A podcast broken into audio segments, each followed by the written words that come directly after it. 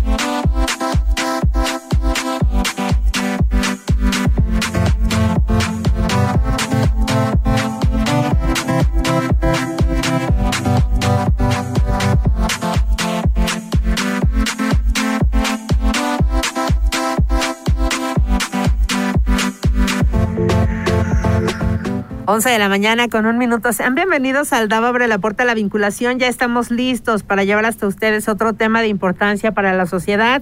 Y pues bueno, el día de hoy, eh, este jueves, con nuestros amigos de Videpa, saludamos con muchísimo gusto a la maestra Priscila Ortiz Arreola, que es jefa de la unidad de planeación, y también al maestro Daniel Arzate Díaz, que es jefe del departamento de difusión. Nuestro tema el día de hoy Eh, eh, es en torno hacia la educación para la sustentabilidad, y tenemos a un invitado muy importante que es doctora en ciencias sociales, pero más bien Pris nos va a platicar acerca de nuestro invitado, a quien le damos desde ya la bienvenida, a Saúl Alejandro García. Y bueno, pues saludar a nuestros amigos de Videpa. ¿Cómo están, Pris? ¿Cómo estás, eh, Daniel? Muy buenos días.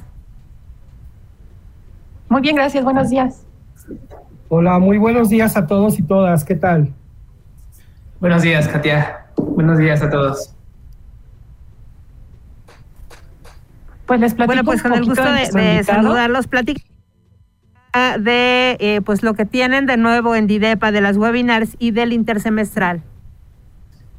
Claro que sí, Katia. Bueno, pues en esta ocasión tenemos todavía cursos intersemestrales del diecisiete de enero al veintiocho de enero. Estamos por concluir una, un periodo, pero eh, continuamos con él. Tenemos diferentes cursos como herramientas y estrategias para entornos virtuales, inclusión y equidad en la educación, o la neuroplasticidad y la gestión de inteligencia emocional.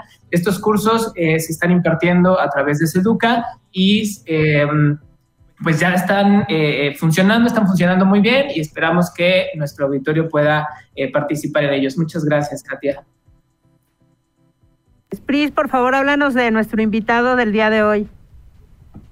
Sí, claro que sí. Pues como mencionas, es el doctor en Ciencias Sociales, Saúl Alejandro García. Él es antropólogo social por la U A M, es maestro en estudios regionales por el Centro de Investigaciones Sociales, doctor José Luis Mora, con especialidad en desarrollo sustentable. Es doctor en Ciencias Sociales con especialidad en desarrollo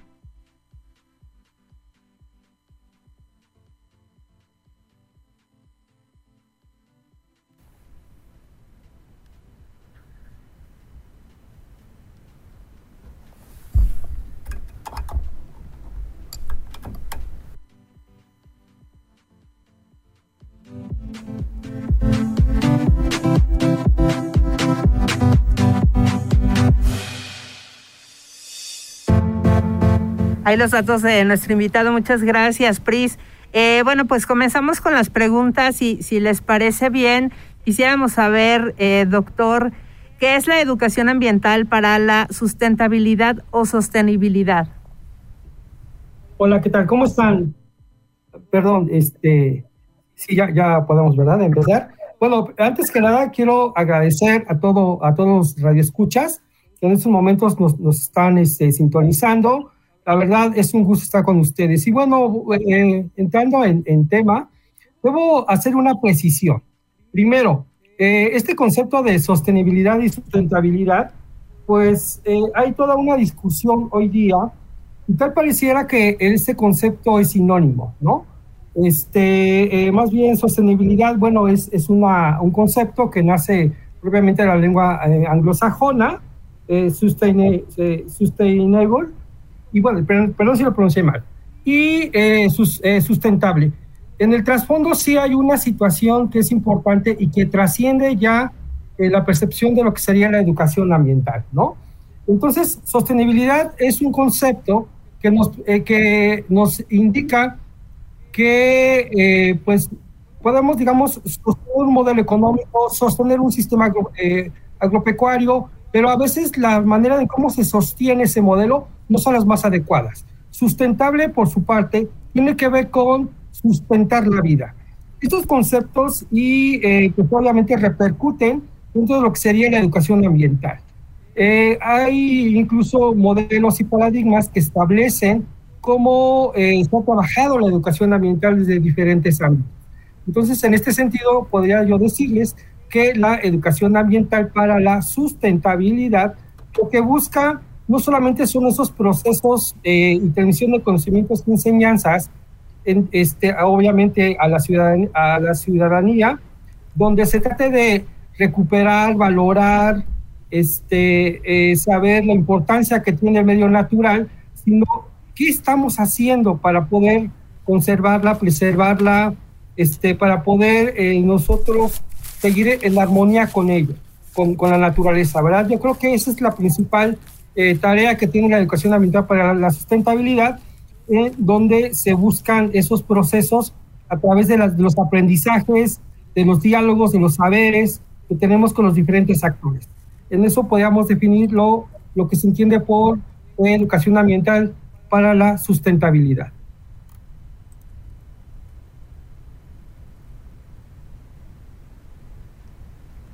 Adelante, Pris o Daniel, con las siguientes preguntas. Sí, gracias. Pues ya nos comentó en este sentido también un poquito entre la relación entre la educación ambiental y la sustentabilidad. Y en este sentido, ¿cómo un docente puede introducir la educación ambiental en su clase independientemente de la disciplina que imparta? Sí, yo, yo creo que eh, esa es una muy buena pregunta. Eh, algo que debemos de, de, de clarificar es que uno no, no tiene que ser experto, digamos, ¿no? En, en torno a estos temas, eh, ser, ser, ser este, ecologista, ser biólogo, ¿no? Yo creo que todos como profesores, independientemente de nuestra formación, lo podemos hacer. Y lo podemos hacer de diferentes maneras y diferentes niveles. No importa si es un profesor que está en la educación básica, desde el jardín de niños, la primaria, la secundaria, si es un profesor que está en la educación eh, media superior, bachillerato, este, en la prepa o en el ámbito universitario. Yo creo que las estrategias que el profesor eh, puede tener eh, tiene que ser principalmente con la conciencia. Y cuando hablo de la conciencia, eh, a lo mejor puede ser este, este término eh, que es conciencia, pero también conciencia. Es decir, apoyándolo de la tecnología, apoyándonos de podcast, de información que está en la red, pero también que los profesores tengan la capacidad de poder llevar a cabo acciones, que esto es lo más importante, ¿no? Desde los eh, profesores que están en el jardín de niños, que empiezan a fomentar, por ejemplo, con algunas actividades re- relacionadas con el cuidado de, de, de, pues, de la flora, de la fauna, este, la conciencia que debe de haber en torno al consumo. Es decir, tenemos una variedad de temas que no exclusivamente tienen que ver con una cuestión relacionada con Eh, eh, digamos, la ecología, ¿no? Porque también tiene que, por ejemplo, un tema de los que actualmente se están trabajando o se deben de trabajar, tiene que ver, por ejemplo, sobre el consumo, ¿no? El consumo responsable. Y cuando hablamos de consumo responsable, pues obviamente tiene que ver desde los alimentos, desde eh, cómo estoy utilizando mis aparatos, etcétera, etcétera, etcétera.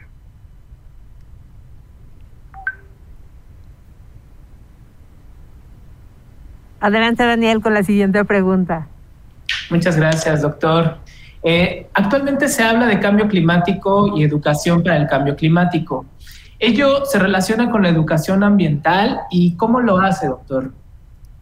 Sí, claro, tiene, tiene una relación muy, muy estrecha, aunque quizás educación para el cambio climático este, en los últimos años se, se está dando pues mucha importancia, ¿no? Ya, ya desde hace un tiempo pues hay una preocupación con las variaciones del cambio y bueno, cómo de alguna manera desde las escuelas se puede, digamos, este, eh, pues compartir las experiencias con los niños, con las niñas, a partir de experimentos para ver los efectos que hay de nuestras acciones sobre el, el cambio climático, ¿no? Cómo nosotros de alguna manera hemos sido responsables en acelerar justamente ese tipo de situaciones.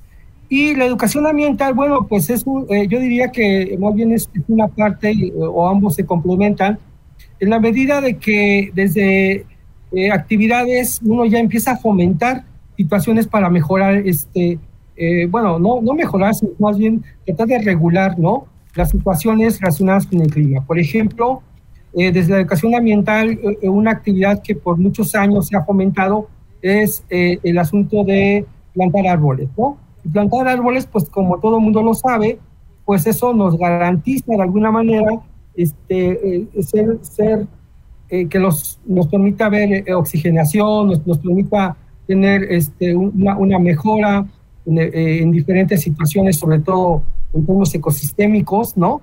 Entonces hay una relación muy estrecha. Quizás eh, la educación para el cambio climático está más orientado hacia saber la manera en cómo eh, afecta eh, directamente la acción humana sobre eh, pues, eh, los diferentes ecosistemas, ¿no? Sobre el mar, por ejemplo, todo lo, lo, que, lo que pasa ahí, lo que pasa en, en otros sistemas ecológicos, ¿no? Pero entonces sí, sí hay una relación muy estrecha y yo creo que eh, una actividad como parte de, de educación ambiental sería hablar de cambio climático en algunas eh, sesiones o en algunas actividades que los profesores pudieran hacer independientemente del nivel al que ellos estén trabajando. Hablando del cambio climático y la educación para el cambio climático, ¿cómo es que esto se relaciona con la educación ambiental, doctor? Sí, sí, yo, yo creo que esto, esta eh, pregunta es, es muy importante. Eh, se, se relaciona eh, en la manera en cómo nosotros cuidamos y conservamos y preservamos los recursos. Pero insisto, eh, no solamente se trata de, de conservar los recursos naturales, sino también la acción que nosotros ofrecemos como personas, como ciudadanos, como habitantes del planeta, en, en relación hacia eh, cómo eh, vivimos, cómo nosotros consumimos, cómo nosotros cuidamos la naturaleza, nuestro entorno, y, y tal pareciera que a veces hacemos acciones que nosotros lo hacemos sin pensar, ¿no? Por ejemplo, en las mañanas todo el mundo o la mayoría de la población, o al menos una gran parte de la población, pues eh, acostumbra a bañarse, ¿no? Por ejemplo, toma una ducha, independientemente de, de este, de, del tiempo, y a veces no, no somos conscientes sobre lo que implica el hecho de que me pase cinco minutos más, que me, que, que me pase un tiempo más, digamos, eh, eh, eh, bañarme, ¿no? Por ejemplo. Ese tipo de, de acciones o situaciones se están relacionadas y tienen un efecto, un efecto obviamente sobre, este, en este caso, pues el cambio climático también. Y tal pareciera que son situaciones que a veces no lo hacemos consciente. Entonces, sí encontramos una relación muy, muy estrecha donde hablamos de la eh, sustentabilidad y eh, también del cambio climático, ¿no? Además, de, eh, un poco para poner también en perspectiva, decir que la sustentabilidad Pues eh, la principal dimensión sí es la, la, eh, la ecología, ¿no? El medio ambiente. Pero hay otras dimensiones que inciden sobre este, ¿no? Que tienen que ver con la dimensión social, la dimensión económica. Y recientemente se ha trabajado algo que eh, estamos ahora con amigos del CEDES, con el doctor Rafael Fernando Sánchez Barreto, y también con el doctor David eh, Velázquez eh, de la Facultad de Odontología, tratar de implementar algunas otras situaciones que tienen que ver con la cultura, la dimensión de la cultura, que me parece que ese es un aspecto que la sustentabilidad empieza a considerar y que desde nuestra perspectiva debiera de trabajarse también en las escuelas.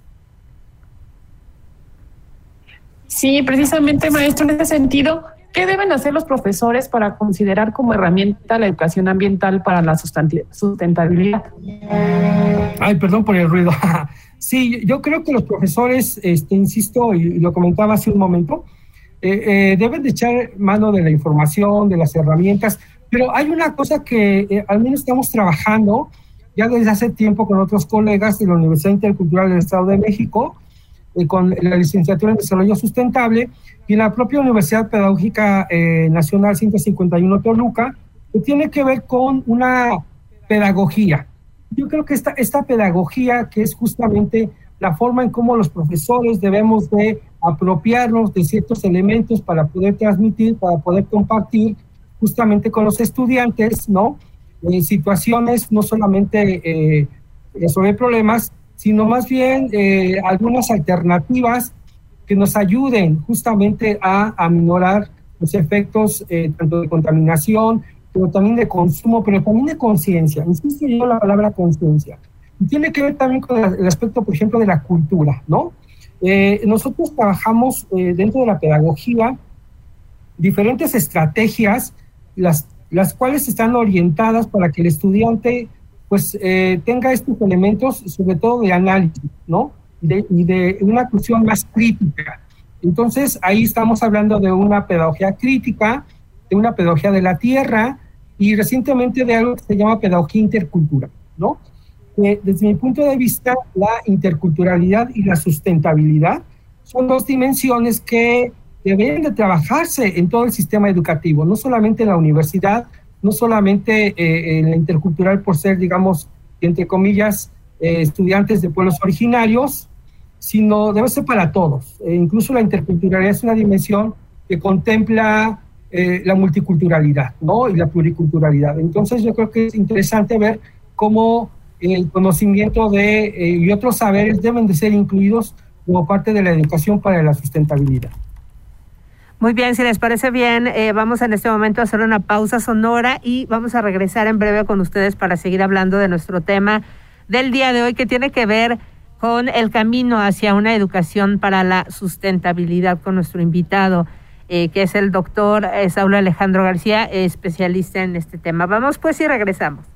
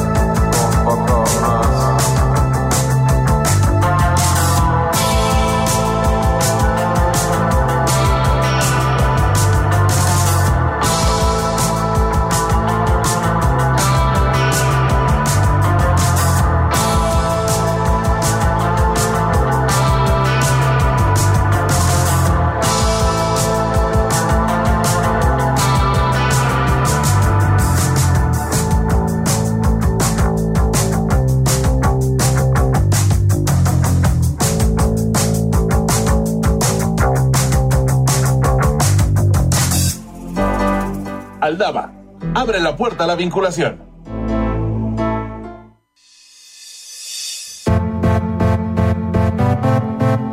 Continuamos en Aldaba, abre la puerta a la vinculación, platicando en torno a la educación para la sustentabilidad. Adelante, Dani, con la siguiente pregunta a nuestro invitado.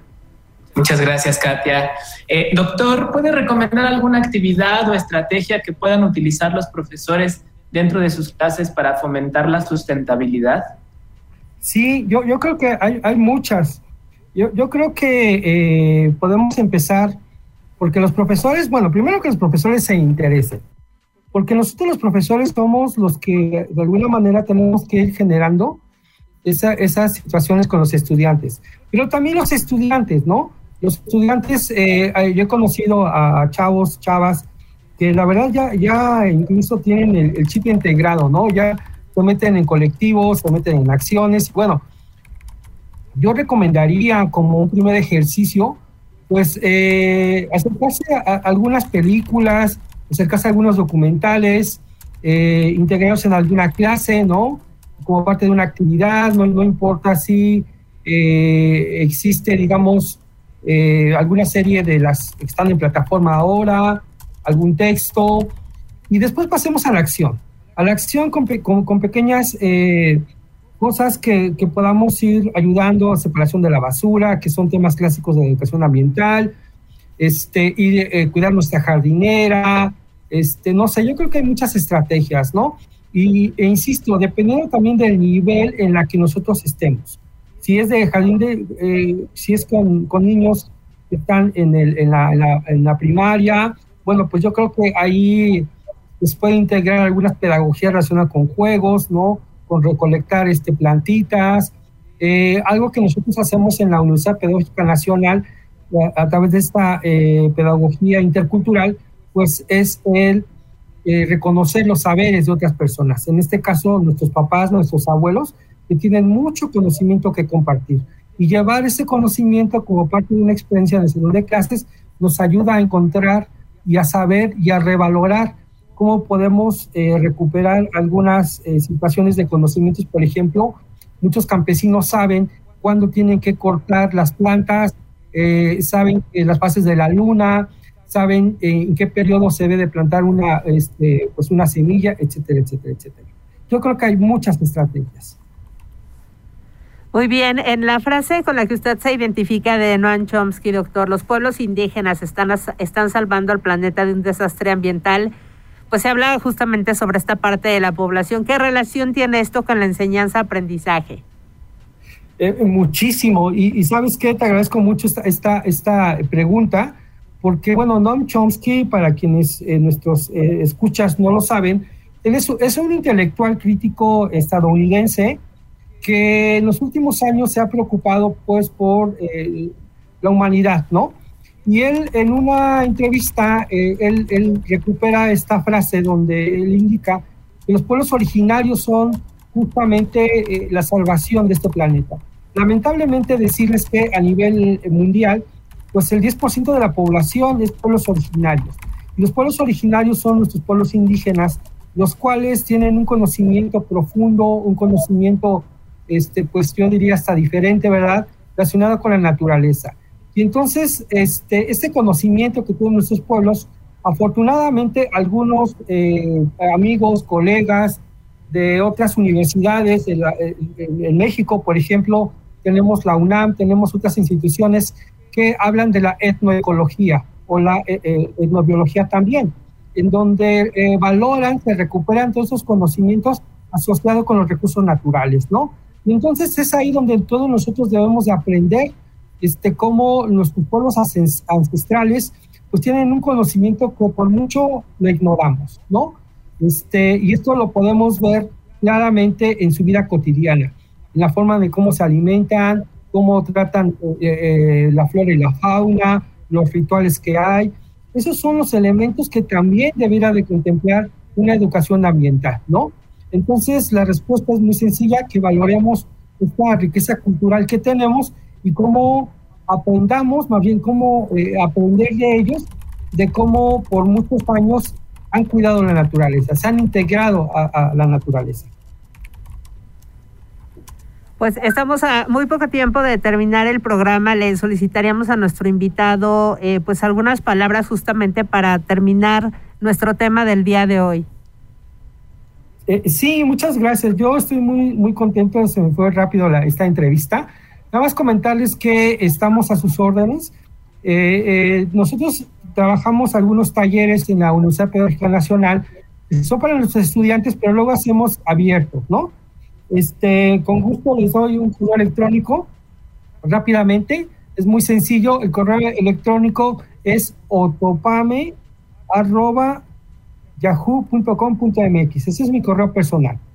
Entonces ahí, si ustedes es, escriben, nosotros eh, estamos pensando en abrir eh, talleres para los estudiantes de U P N, pero también luego eh, los hacemos abiertos, ¿no? Y con la eh, universidad, con el CEDES, con el doctor Rafael Sánchez este, Barreto, tenemos eh, pensado hacer eh, algunos diplomados eh, interinstitucionales que ya estamos trabajando en ello, que obviamente va a ser para todos los universitarios y pensando también en el público que pudieran estar interesados en aprender un poco más sobre estos temas, a, al igual que profesores, ¿eh? Ese sería pues un, más bien una, una promoción, ¿verdad? Y, y con Fernando, pues eh, Carta de la Tierra, que se me olvidó decirlo, que también es un instrumento muy útil, sobre todo para este, educación ambiental, para la sustentabilidad, Carta de la Tierra, que actualmente trabaja el profesor Sánchez Barreto y el doctor David.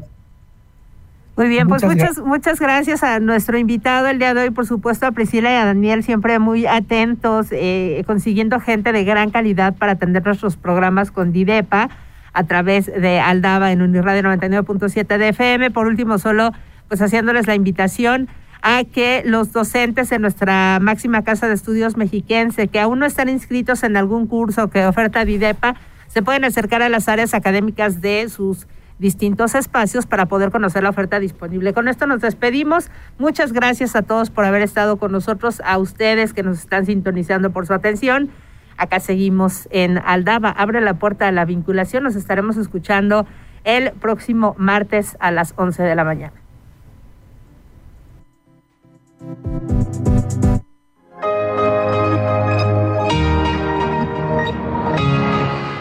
Aquí concluye la emisión de hoy de Aldaba. Hasta pronto.